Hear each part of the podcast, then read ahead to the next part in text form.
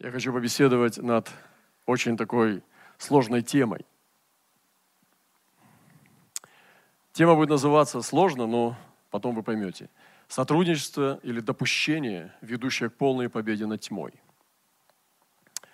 Вы знаете, в фиксальном искусстве, я уже говорил об этом, есть такой прием. Шаг назад, два шага вперед. Ты делаешь шаг назад, и ты делаешь два шага вперед. И прокалываешь противника.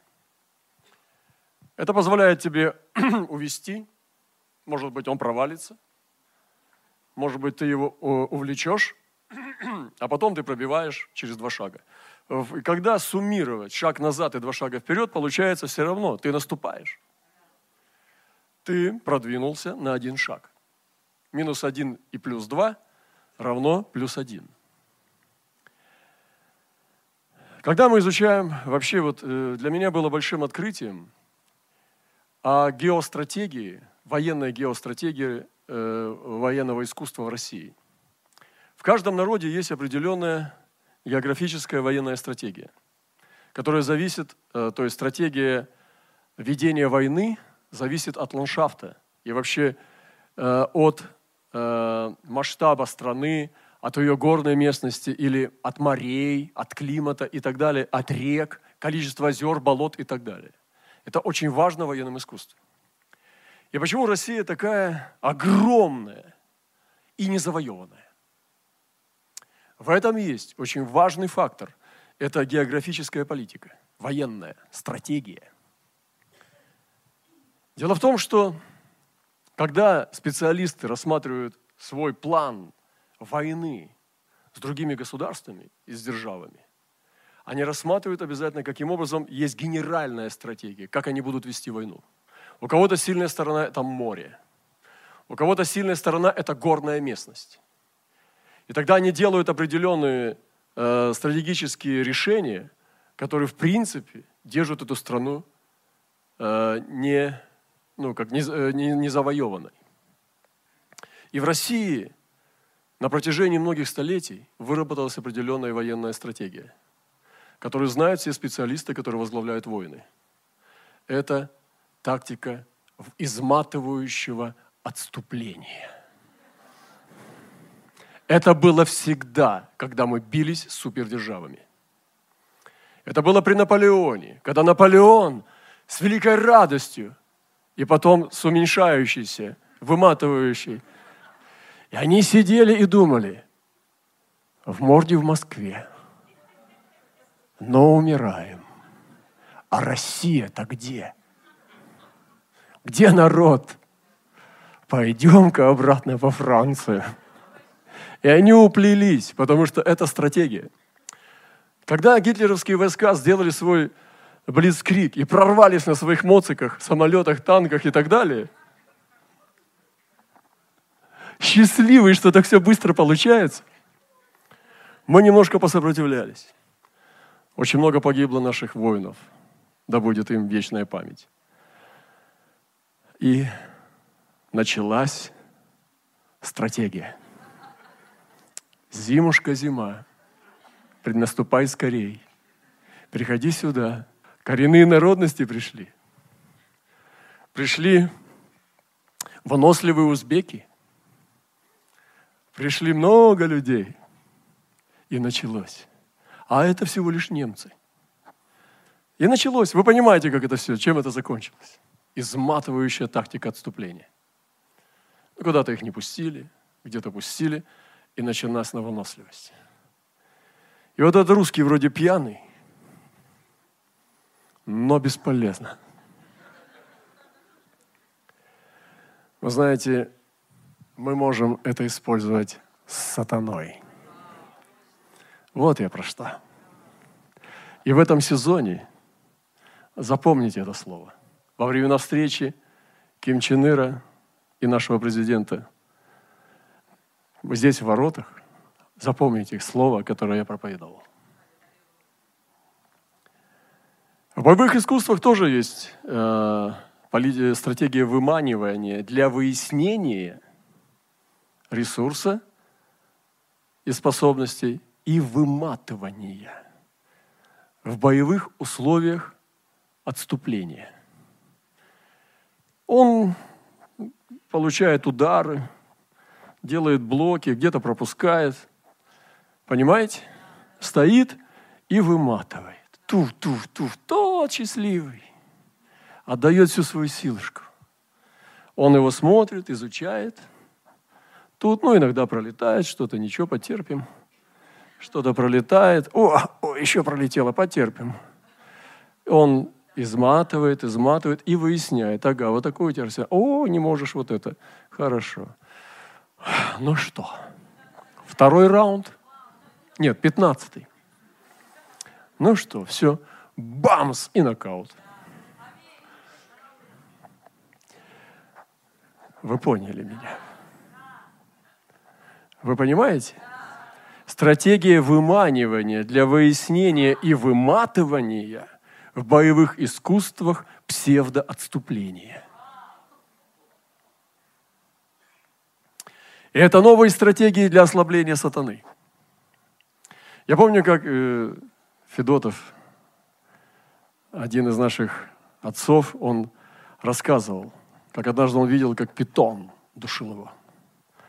И он его обкрутил с ног до головы. Огромный удав до шеи. И стал сжимать свои кольца.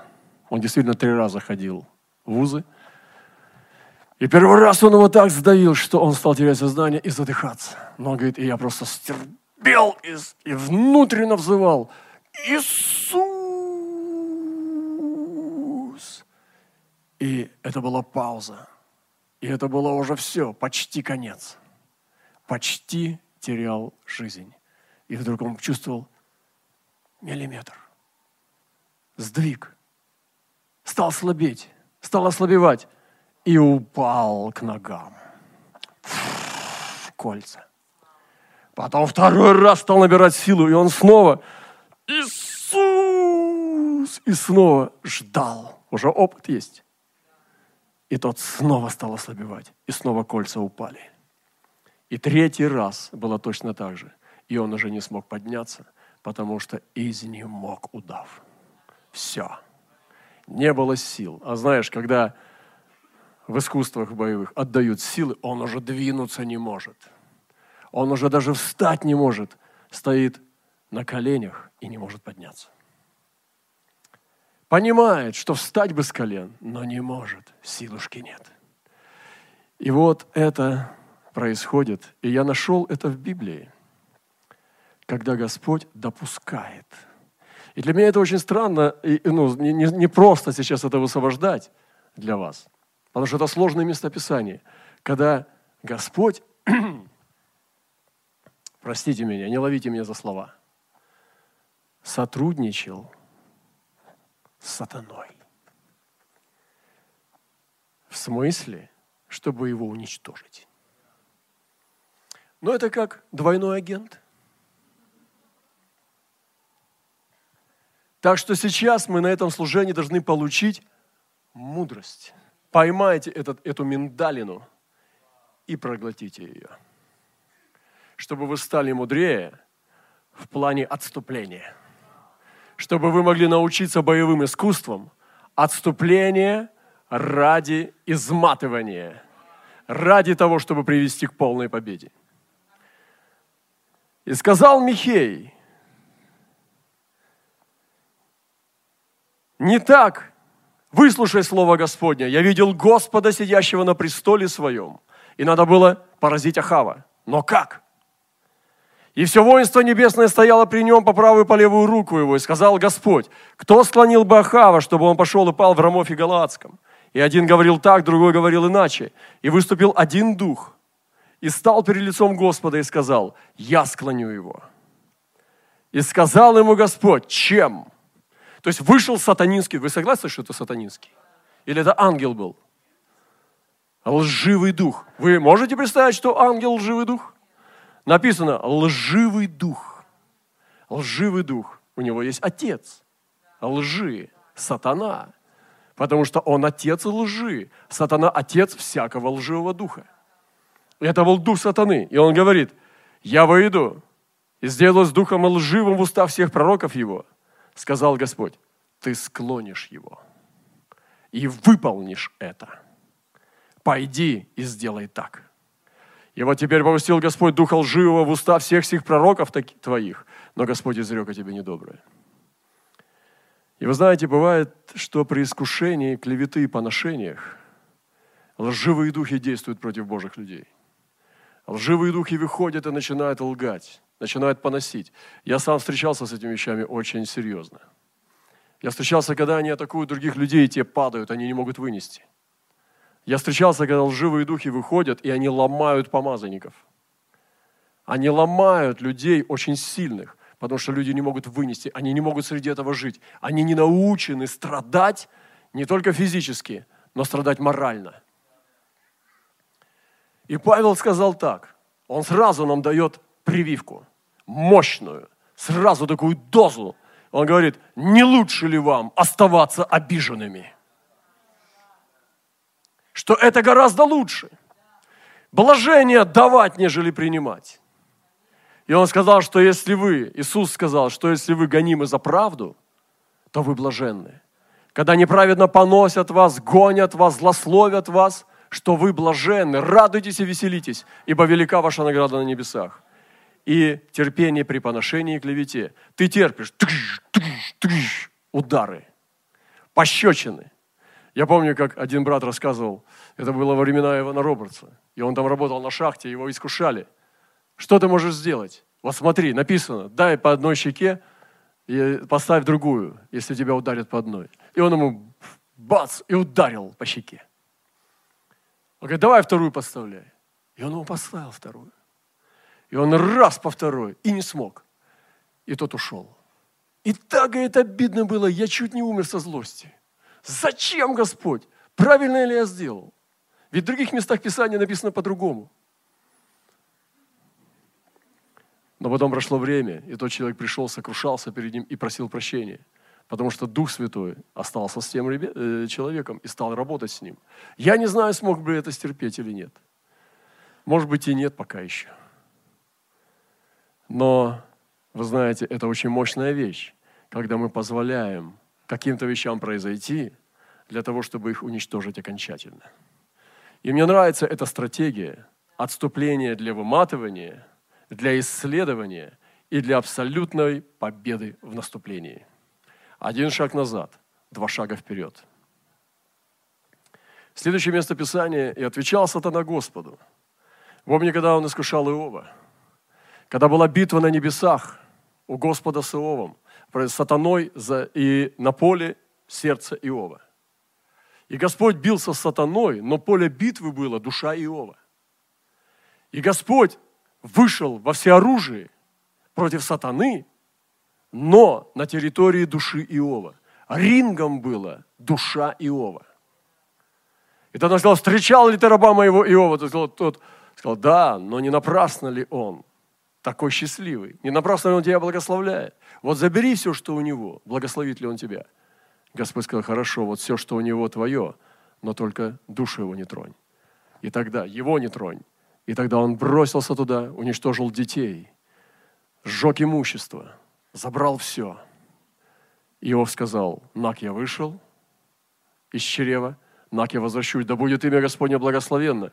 И когда сатана вернулся Господу, Господь сказал и укорил его, а ты меня возбуждал против него безвинно. И вот это место Писания второго раза, когда была встреча сатаны с Господом второй раз, и отвечал сатана Господу и сказал, кожу за кожу, а за жизнь свою отдаст человек все, что у него есть. Но простри руку твою, коснись кости его.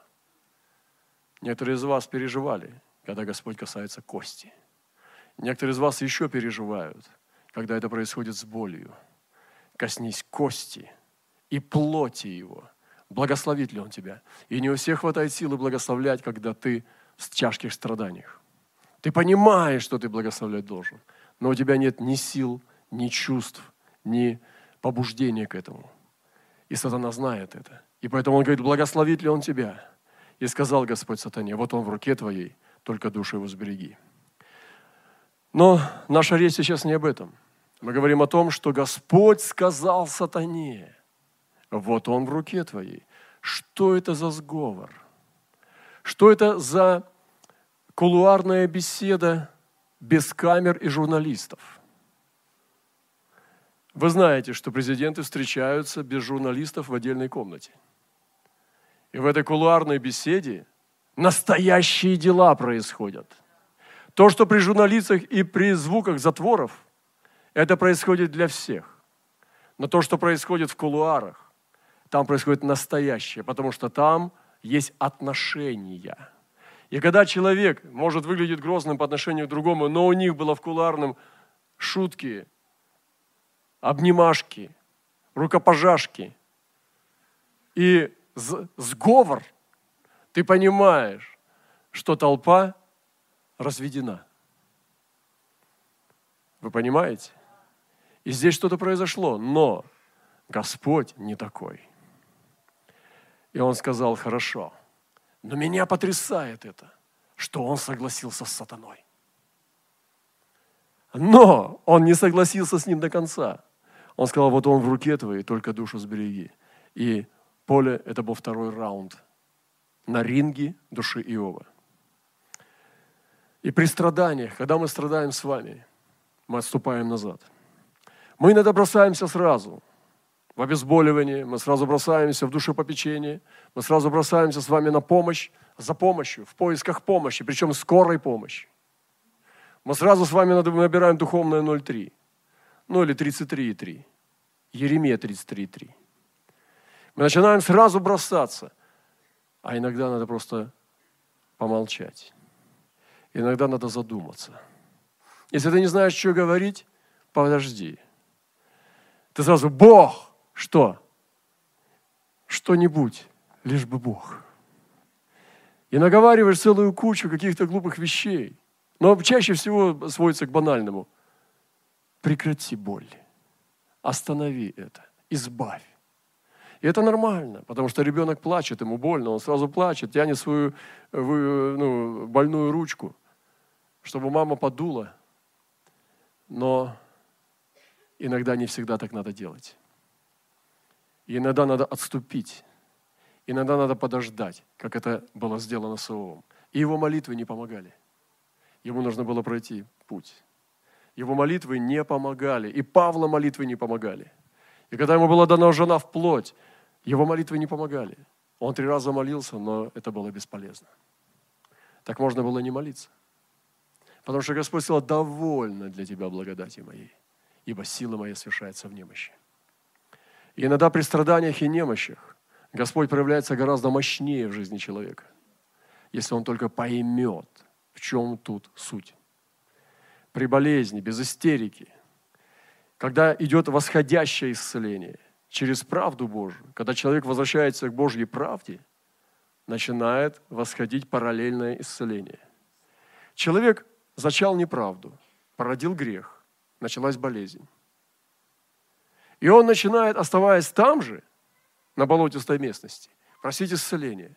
Это может быть, но ненадолго. Но когда он переходит в правду и начинает идти к ней сильнее и сильнее, то тогда и исцеление идет параллельно с ним. И вот это в 58 главе Исаии обещается нашим Богом. Есть другие пути, когда дары приходят. Но вы знаете, что иногда нам нужно терпеть. Восхождение освящения через страдания. И Давид говорит: «Благо мне, что я пострадал, ибо ныне повеление Твое храню». Мы говорим сегодня, как вымотать сатану при отступлении. Как вытащить его все тело за ноздрю. Из этого ты видишь 2 ноздри, 2 дырки в болоте. Думаешь, что такое? Вроде булькает, не понять что. Хэш! И начинаешь тянуть. И вот он миленький. Ух ты! Какой большой глаз. Как 3 бочки. Тянешь дальше, ого, вагон, это шея, и вытягиваешь дракона, который покрывает полгорода. Ты тянешь что-то одно, потянул наркомана, потянула церковь наркомафия, одну мамочку, там целый притон. Это может быть все что угодно, но давайте мы вытягивать будем дракона. И последнее. И просили его бесы, говоря, пошли нас в свиней. И просили его бесы, смотрите, они просят. Прошение, молитва прошения. Ходатайство. И просили его, и просила его церковь, и просили его бесы, говоря, пошли нас свиней. Ну и пояснили более глубоко, если кому непонятно, чтобы нам войти в них. Пошли нас в свиней, чтобы нам войти в них. Вот второго можно было пункта вообще не давать. Иисус тотчас позволил им. Знаете почему? Здесь есть вопрос, как Иисус послушал бесов? А если бесы попросили бы, давайте мы еще останемся в нем. Может быть, тогда, ну ты добрый, ты нас как бы свиней, а можно еще вот попросить, можно выйти обратно туда, зайти? Они получили ответ на свою молитву, молитва бесов. Не потому, что Иисус добренький, а потому, что надо было очистить землю от свиней. Потому что свиньи для Израиля – это плохо. И нечистые духи, выйдя, вошли в свиней. Ура, да? Услышал Господь и ответил. Ура, ура, входим, ребята, все, получилось. Победа, победа, полетели. Фу! То есть они вошли, но не пошли кушать и возвращаться в хлев. Был пинок под зад, и полетели в море. А свиньи под водой не дышат. И их было около 2000, и потонули в море. Милость к бесам нет. Очищение земли. Воздайте Богу слава. Я не буду с вами спорить, что такое Гадаринская земля и все дела. Иисусу свиньи не нравились, потому что он исполнял закон. Поэтому он очистил, сразу 2 зайцев убил. И убрал бесов, а бесам жить только в свиньях. Если уж где бесам жить, то пусть в свиньях живут. Или в кошках тоже. Нет. Я помню, мне Галя рассказывала, сестра, как у нее кошка была черная. Прекраснейшее, милейшее создание, пока она не начинает молиться. А когда сильно молится, сильные помехи начинаются. Если бесы могут ходить в свиней, почему не в других животных? Ну ладно. Хорошо. Признание тьмы. И когда мы отступаем иногда, позволяем, милость к душе проявляем. Помните, как к нам приезжал Чей и говорил, так, там бесы что-то начали, говорит, только тихо выходи. А ну-ка тихо выходи. Так, выходи, только тихо. Ну, чтобы не портить нам всем праздник. А некоторые наоборот, то закричит, вроде как выходит, он начинает поджучивать его, еще кричит, выйди, и тут о-о-о, и начинается концерт. Всем очень приятно и весело. Все со страху мурашки, все, и начинается, все поломали. Вместо того, чтобы тихо, чтобы все произошло. И мы сегодня, с вами просто коснулись этих зарисовок в 3 местах, где Господь послушал сатану. Он его выслушал, и он как бы послушал его, но к погибели дьявола. То есть практически, а ну давай.